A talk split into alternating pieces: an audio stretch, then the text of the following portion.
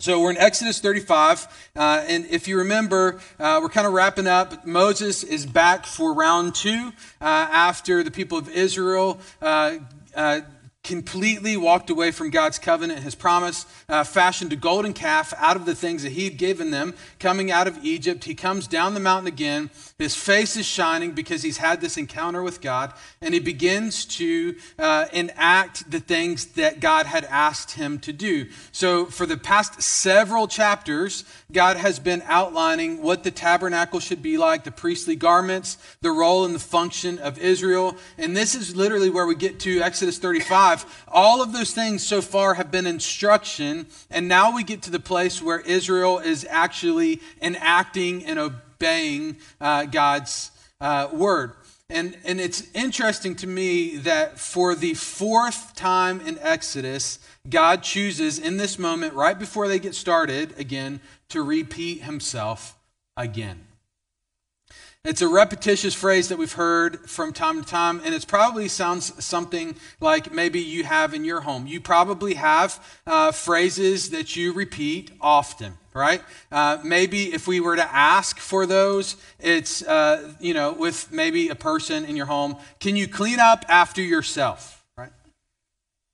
Maybe it's for the little guys, brush your teeth, clean your room, pick up your trash you know, it, it might be for the older guys too, right? I don't know. You might have to repeat these phrases. And most often, if you think about these phrases, it's really not the thing that we're saying that we care about. It's not that, it's not that we have this obsession with someone brushing their teeth. It's that we want them to have good dental hygiene, right? We want them to be healthy. There's always something underneath of the instructions that we are giving. And I think, like that in this chapter, when God says, for the fourth time, remember the Sabbath, keep it holy. There's something behind that command and that instruction that he's trying to push onto us. And especially, I think, if we look at the whole of Scripture and realize that this command is given many times uh, in Moses, in the law of Moses. And in the New Testament, it's, it's talked about, it's shadowed a little bit, but it doesn't seem to have the, the prominence that it does here. We see that there's this, there's this massive undertone of what God is trying to say we might be clued into the fact that it's not necessarily about the Sabbath, but about something else underneath of it. And so I think as we study this passage today, we're going to look and see uh, earlier when these chapters have come up, the Sabbath and work, we've focused more on work and we've re- reserved the Sabbath uh, for this last and final time. So let's look at it together and the, the rest of the chapters, see what, what God wants to, to push on our hearts today.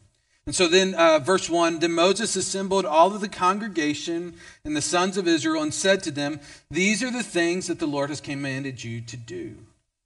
For six days work may be done, but on the seventh day you should have a holy day, a Sabbath of complete rest to the Lord. And whoever does any work on it shall be put to death. This is important. That God was explicitly clear for the third time uh, that not only should you observe the Sabbath, but also it comes with a very severe penalty, capital punishment. If you choose not to obey me, you will die, he says.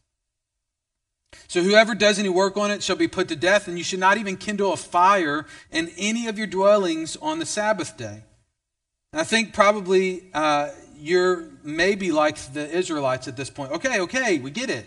You want us to rest on the Sabbath okay, you know, and I think maybe um, it reiterates the punishment for not observing it. It's death, sadly enough. Uh, there's an actual account of this in Numbers chapter 15, where someone refused to obey the Sabbath. And notice what happens. Now, while the sons of Israel were in the wilderness, they found a man gathering wood on the Sabbath day.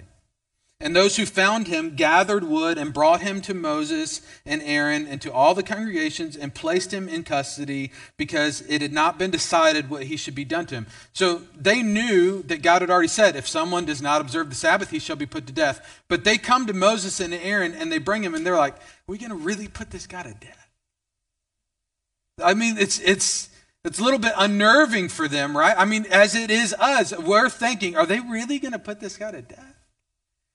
And so they, they, they look and they said, and then the Lord said to Moses, Yeah, this man shall be put to death, and all the congregation shall stone him with stones outside the camp. So the congregation brought him outside the camp and stoned him to death with stones, just as the Lord commanded.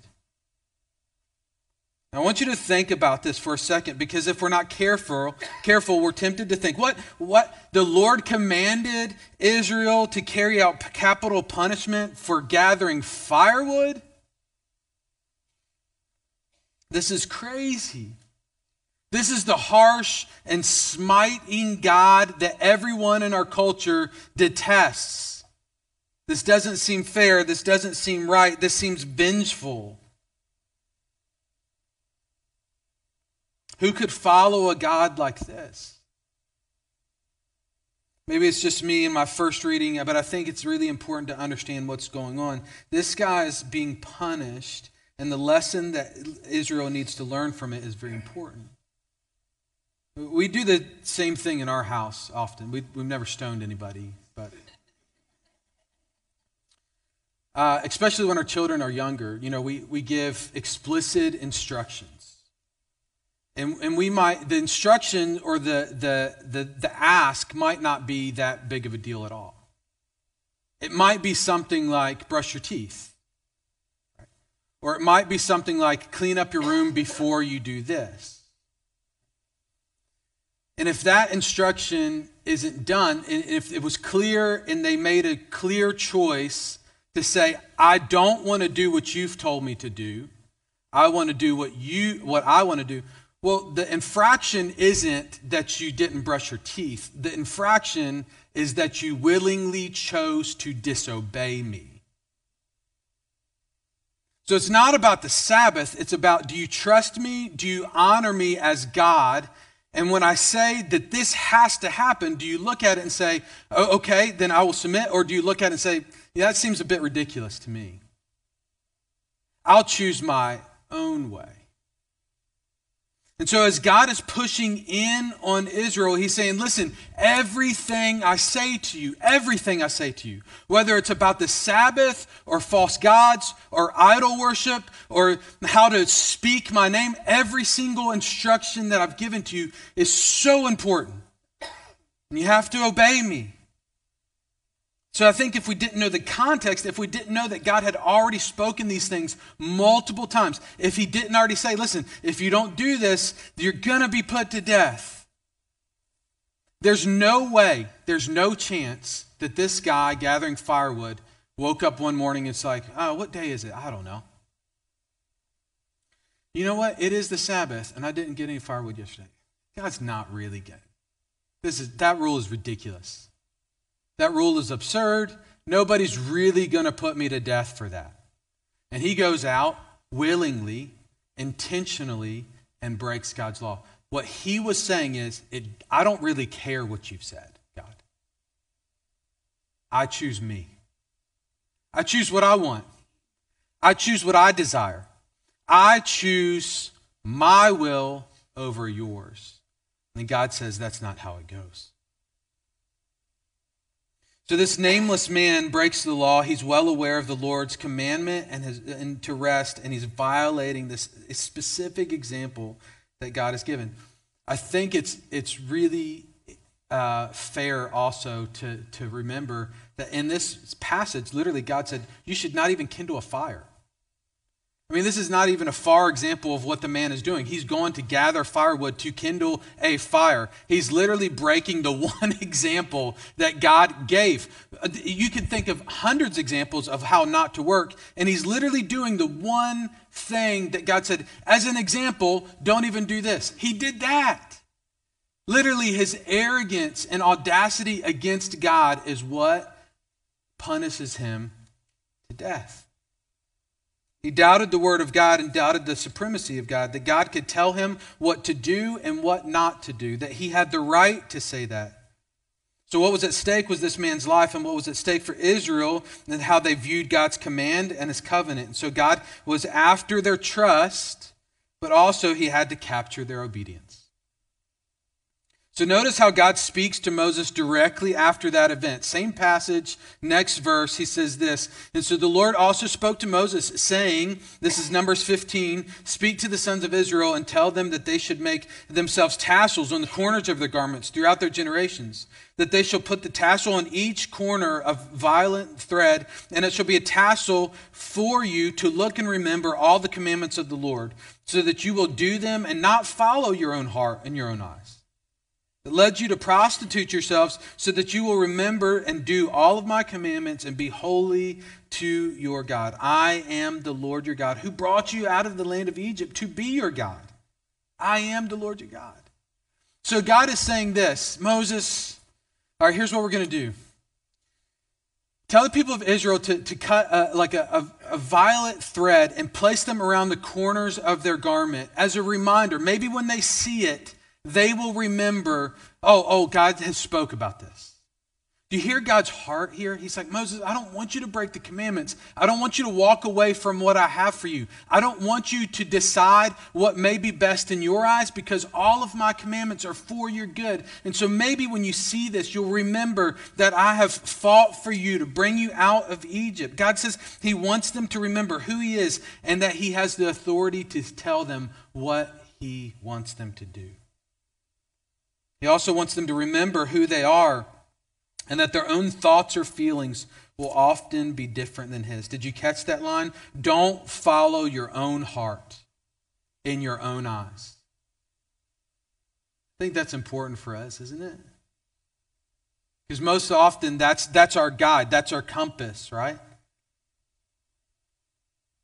I guess that would go against let your heart be your guide, let your conscience be your guide, follow your heart, all of those. God says, no, no, no, no, don't do that. That's literally uh, almost always the worst possible solution. Because I know your hearts. Your hearts are wicked. And what I'm begging you to do is to follow me in this good path that I've carved out for you. Your hearts will take you through a path of destruction, and I will take you to a path of life, he says. So I believe that there are a few reasons but the, uh, for the Sabbath, but one was simply to exercise in obedience. It's a day. It's a day where I'm asking you to rest. Can you trust me enough to simply obey that? It's like a dog who learns to sit before they stay, before you walk away. This is the simplest of commands. The Sabbath is literally the simplest of commands. Don't work on the Sabbath. They don't have to, to navigate their love or hate for their neighbor. They don't have to think about the false gods that they're bringing out of Egypt. This is a literally do or do not, right? It's very simple. Don't work on the Sabbath. It's a simple exercise in obedience. I'm going to ask you to trust me in a lot more complicated things later on, but for now, just don't do any work on the Sabbath. It seems very easy, and yet they have an extreme difficulty keeping this law. I think now um, you understand why the Pharisees absolutely freaked out at Jesus and his disciples as they were walking through a grain field. If you remember, on the Sabbath, Jesus and his disciples were walking through this field. His disciples were hungry. They were picking the heads of the grain as they walked and eating them. Uh, and just a quick note, they weren't stealing either. Later from the law of Moses, he would command all landowners to leave the edges of their field ungleaned so that sojourners, passerbys, people who did not have a field of their own, could glean from this. And so they were in their rights to pick the harvest that they were doing. That it wasn't any kind of stealing or anything like that. But the Pharisees came up to Jesus uh, and they said, Jesus, what are you doing? Why are you allowing your disciples to eat this? And absolutely, um, they were mortified and petrified of the law. They knew this story where someone had been put to death for not keeping the Sabbath. And so Jesus answers them in Mark chapter 2, verse 27, and he says this, and he clarifies the Sabbath for us, I think. And his response is the Sabbath was, was made for man, not man for the Sabbath. So the Son of Man is Lord even of the Sabbath. Here's the point we're going to make about the Sabbath and about the principle here is all of God's laws are for his glory and our good. All of God's laws are for God's glory and are good. So they got it all wrong, and they're missing the bigger lesson that God wanted to teach them and just made his words all about the rules. Later, later, Jesus would rebuke the Pharisees because they were like whitewashed tombs on the outside, clean. Uh, the appearance was bright, yet on the inside, full of decay. Uh, it reminds me of a story surrounding the Sabbath that I read a while back. In 2013, uh, New York City Police Department raided a drug den in Brooklyn. And the police found a crew of five men in possession of 23,000 pills of oxycodone uh, and a street value of uh, almost a half million dollars back then. Uh, apparently, the men had used uh, stolen prescription sheets to obtain the drugs, and they were also accused of peddling heroin, cocaine, and possessing uh, some illegal firearms as well. And so, but there was an interesting twist to the story that, that made me remember this, and that, that's they routinely texted their customers uh, when they were closed for the Sabbath. One text read that they cited this in court. This is a literal text from this warehouse of guys selling drugs, right? He says this. He says, We're closing at 7:30 on the dot, and we will reopen at 8:15 on Sunday. So if you need anything, you have 45 minutes to get what you want. Now, that explains why the police officers dubbed their year long investigation only after Sunday, right? It's almost ridiculous that what our hearts and our minds, the mental and spiritual gymnastics we can do sometimes, to say, oh, yeah, I'm, I'm following God.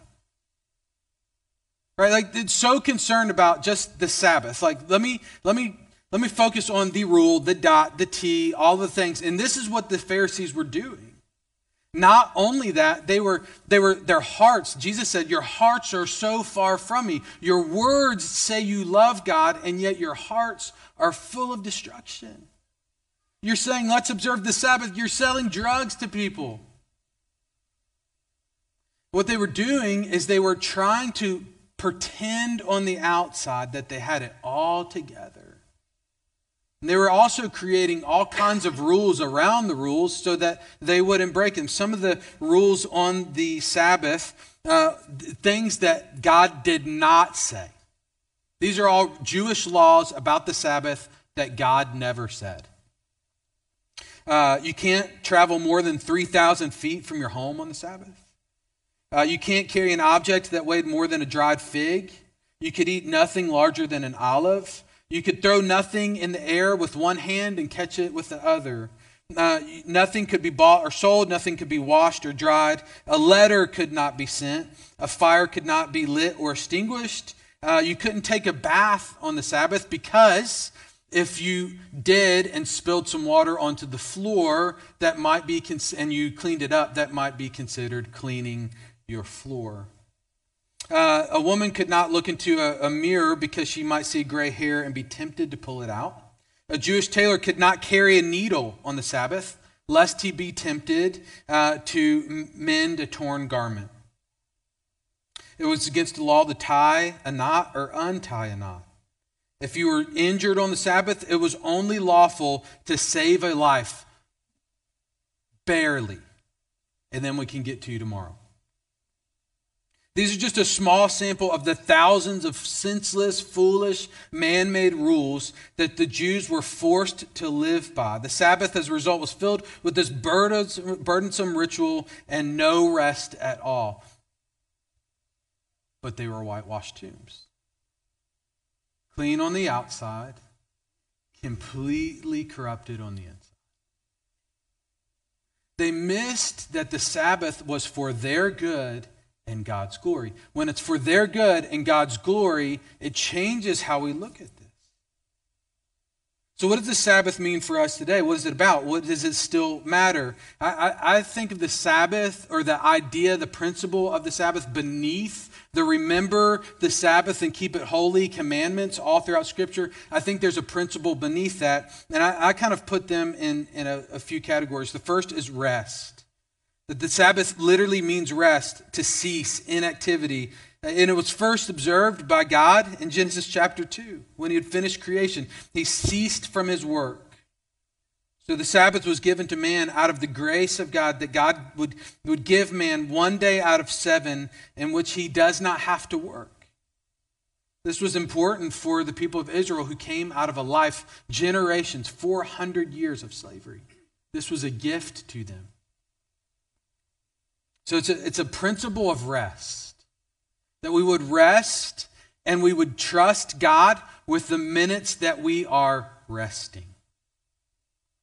But also that we would remember Notice one of the times that, that the Lord gives this command. He says this in Exodus chapter 20, verse 8. He says, Remember the Sabbath day and keep it holy. For six days you shall labor and do your work, but on the seventh it's a Sabbath day to the Lord your God, and on it you shall not do any work. You or your son or your daughter, your male slave, your female slave, your cattle, your resident who stays with you, everyone, he says. And then he says this, and he draws a conclusion and a reason why. Why?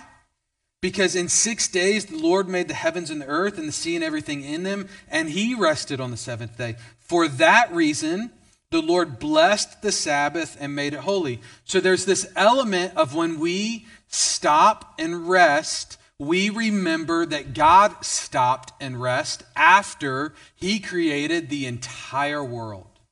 It's a chain of events that leads us to this remembering and this posture that, oh, you're God and I'm not. You created the entire world and I didn't.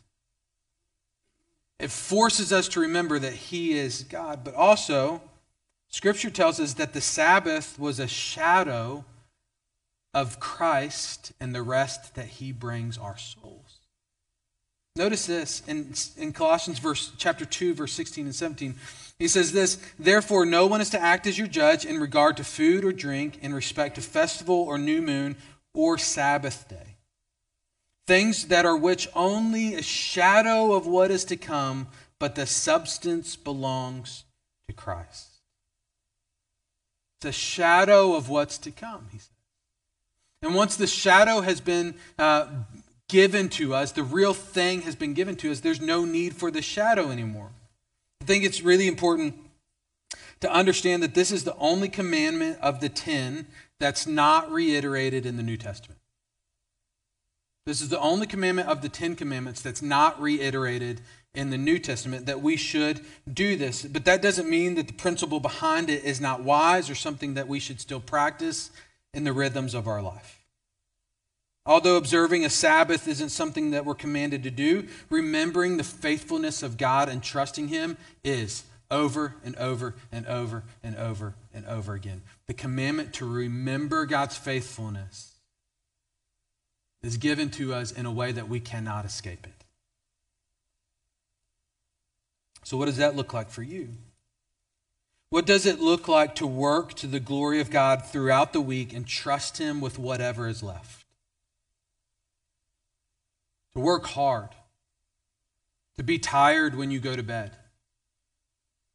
And for a day or for a moment, for you to stop and say, you know what, I could accomplish more. I could gain one more step on the ladder. I could gain one more accolade, one more trophy, one more reward. But instead of trying to pursue a greater name for myself, I'm going to step back and remember the great name that God has given us.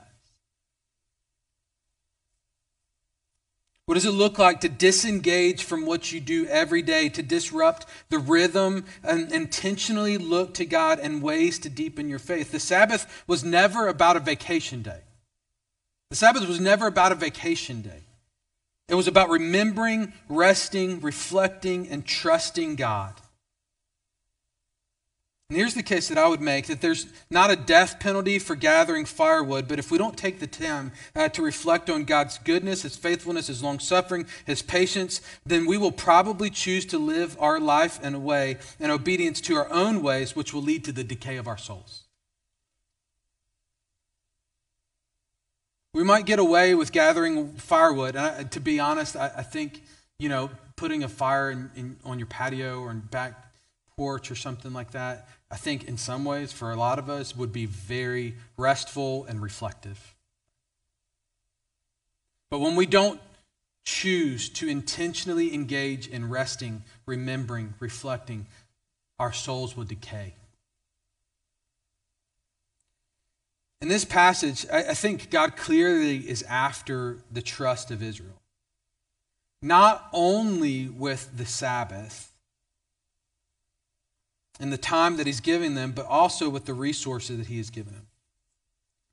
So notice as we continue uh, back to Exodus 35, verse 4. So Moses takes up after the Sabbath, he says, and so he speaks to the congregation of the sons of Israel, and he reminds them, this is the thing that the Lord commanded, saying, Take from among you a contribution to the Lord. Whoever is of a willing heart is to bring it as the Lord's contribution gold, silver, bronze, violet, purple, scarlet material, fine linen, goat's hair, ram skins dyed red, fine leather.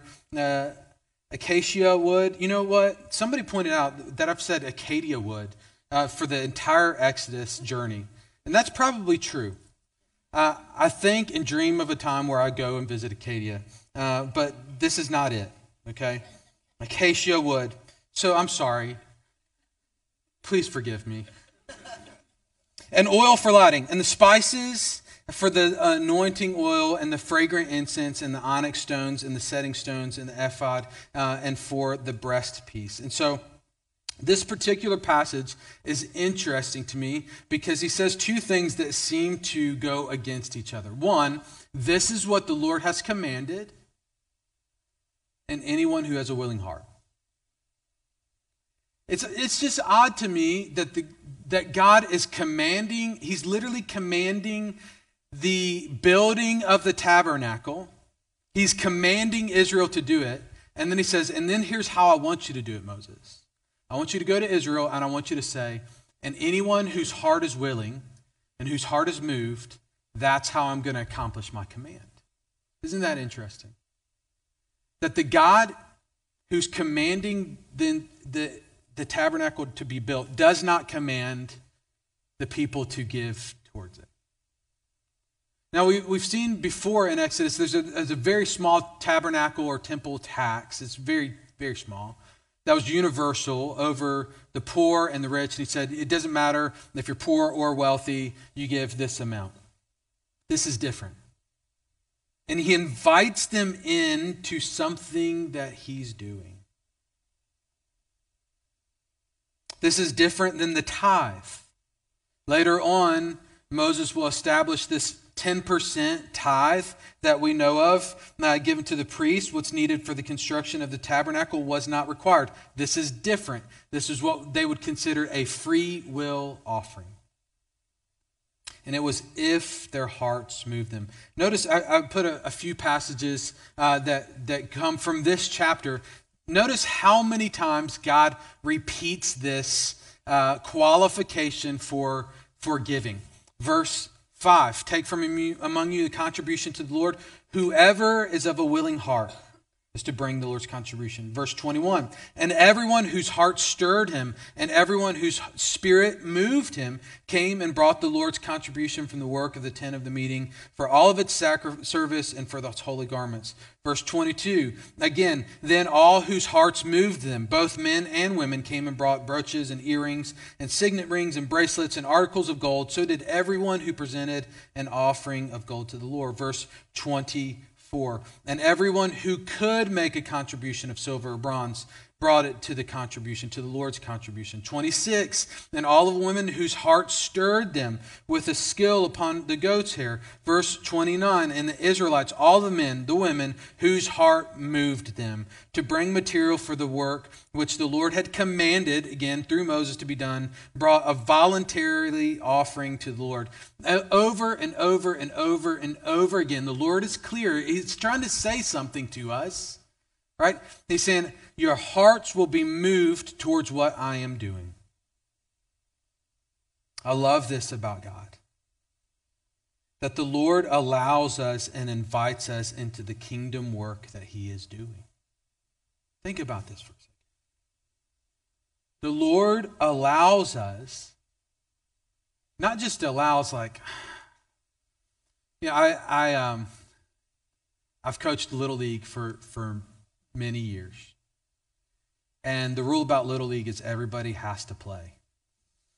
Everybody has to play. If you're on the team, okay. And there's moments where you just, as a coach, you're like, oh man, let's just, we'll just go out into the field because honestly, when this kid gets up the bat, there's zero chance. The only way he's getting on base if he gets hit by pitch. Right? I mean, I've given my life to help correct this swing. It, there's just, it's just not happening. I want it to, but I don't believe it's going to, right?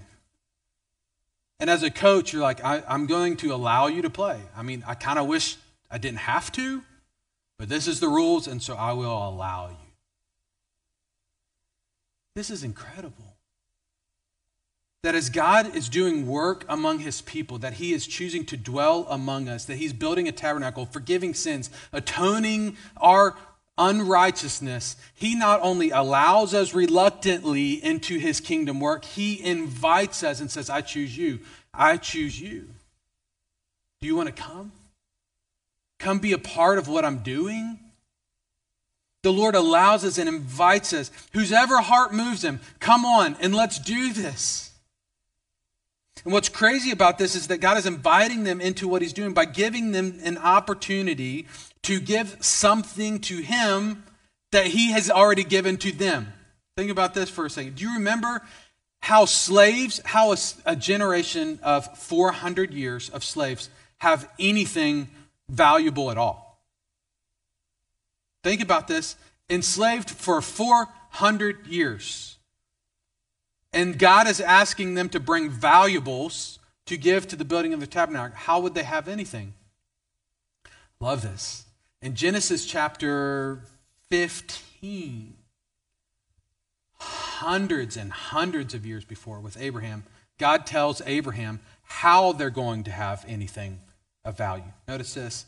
He says, Know for certain that your descendants are going to be strangers in a land that's not theirs, Egypt, and when they are enslaved and oppressed for 400 years, but I will also judge the nation whom they will serve, and afterward they will come out with many possessions.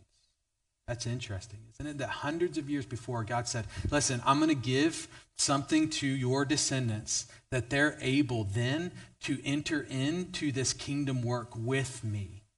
God's planning from the foundations of the world ways to include us into his mission. So that happens. Exodus 12, we see this. Now the sons of Israel had done according to the word of Moses, and they had requested from the Egyptians articles of silver and gold and clothing. And the Lord had given the people favor in the sight of the Egyptians, so they let them have their request and they plundered the Egyptians. Think about how this goes. The Lord literally gives them so much favor with Egyptians. They go to their neighbors who currently hate them.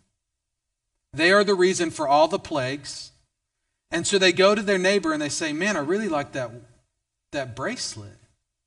Their Egyptian neighbor says, Yes, it's been passed down to me for generations. And the Hebrew says, I'd like to have it. And they say, Okay. God says, I will, f- I will force favor from the Egyptians onto you so that when you walk out of Egypt, you're, it's like you plundered them. You're having trouble carrying the possessions that I'm going to give you. Fast forward to Exodus 35.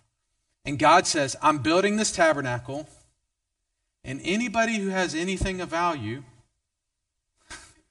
that was given to you, if your heart moves you, then I'll use it to do what I'm doing.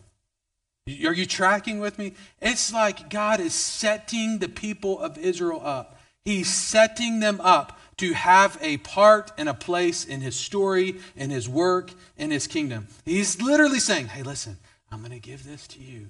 And then in a few days, I'm going to ask for it back. And you're going to think that you did something for this tabernacle. Okay?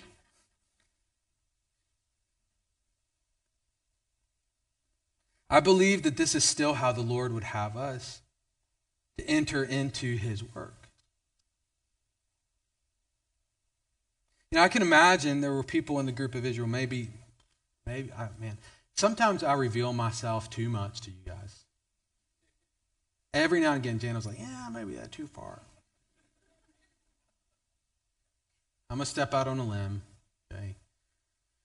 Anybody else's human nature is like, man, people whose heart wasn't moved, they were kind of lucky. They didn't, the Lord didn't command them to give. And so if their hearts weren't moved, then they got to they got to keep their stuff. Like, whoa, our pastor is a selfish. Let you finish that, right? But I wonder how long it took them to realize that a hardened, unmoved heart is not what they're after. I wonder how long it took them to realize that I mean, it's not a good thing that my heart was not moved.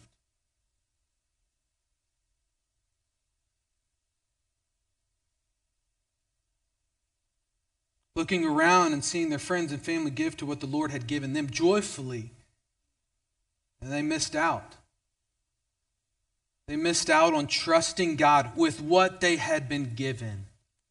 They missed out on being a part of what God was doing.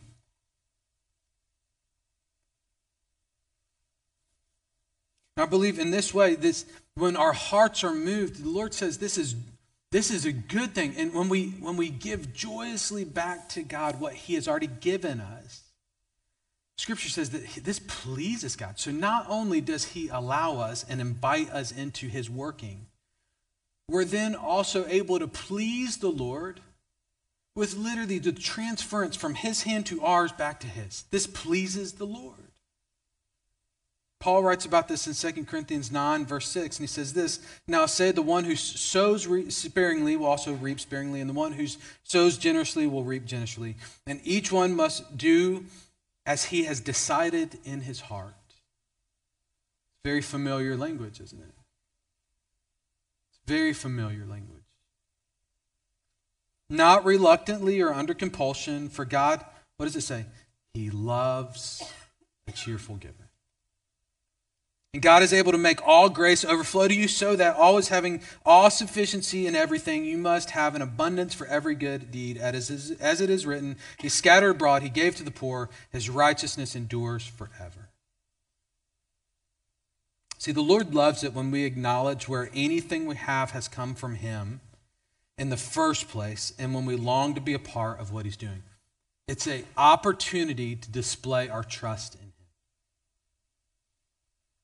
I'm not going to make this too much about giving, um, but I think that we, we can't pass over this uh, to, to analyze where our hearts are at. We don't talk about it a lot because we study through the, the places of Scripture. When Scripture deals with giving, then we deal with giving. But this is also a place that we can't skip over. One reason that we don't just do it too much is because I, I don't I don't love the feeling of, of trying to guilt someone into giving. I think it, I think it takes away and robs of this joyful and cheerful aspect of, man, this is what I want to do.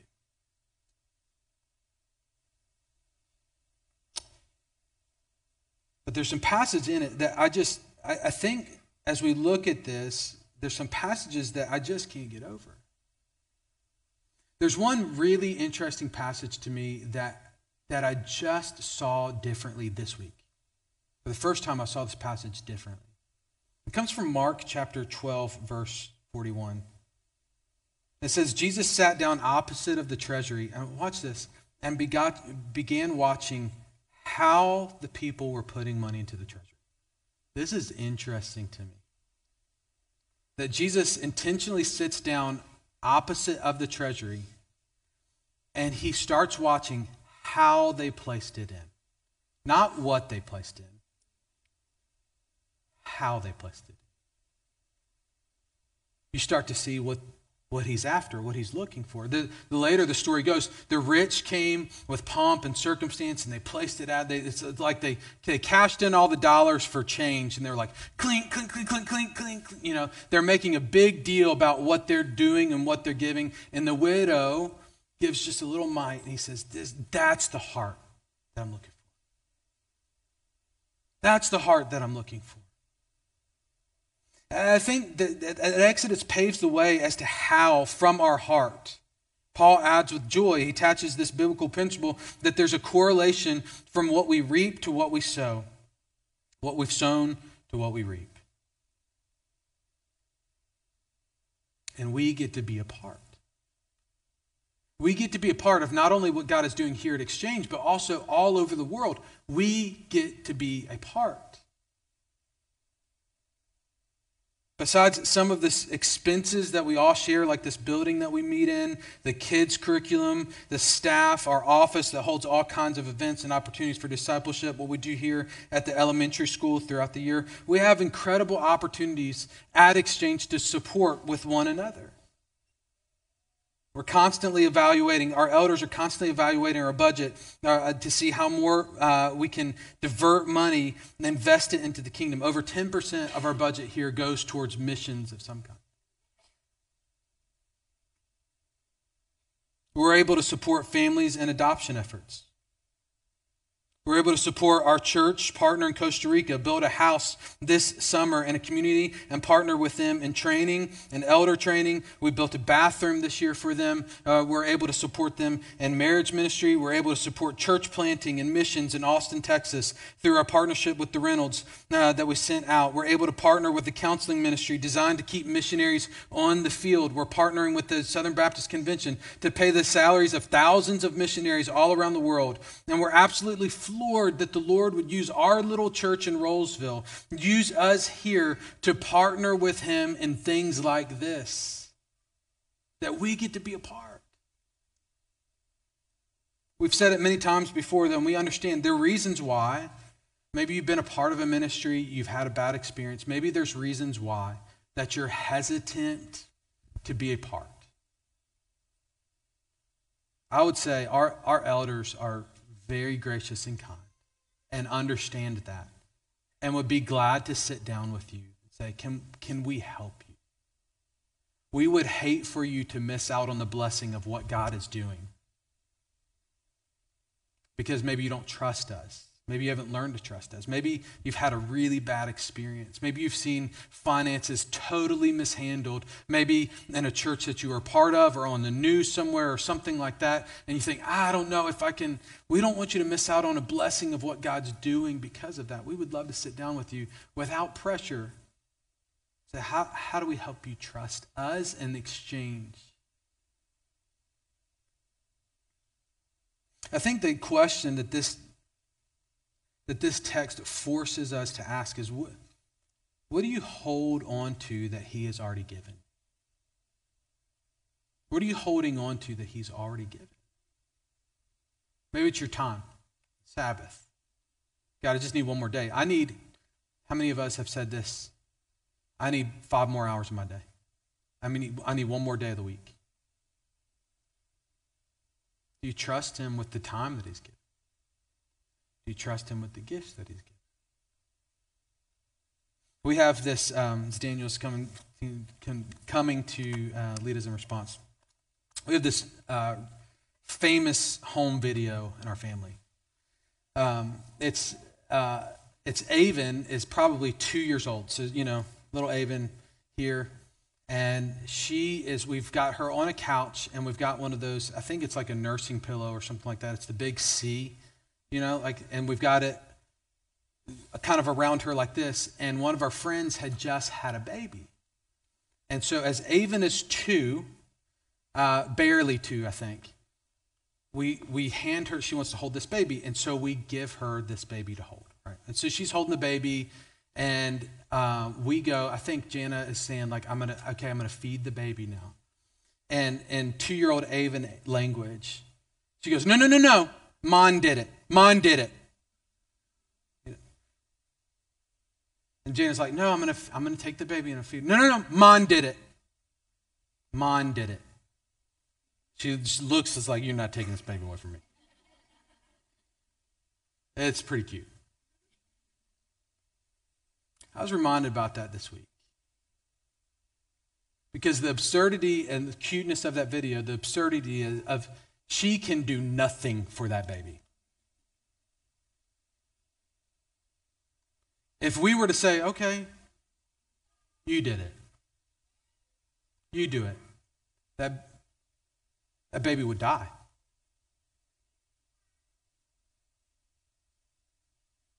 We gave her the baby for a second. Said, We will let you enjoy this good gift. And then we will take it and do something with it and grow it up strong. And for many of us today, there are things in our life we're saying, no, no, no, Mine did it. Mine it.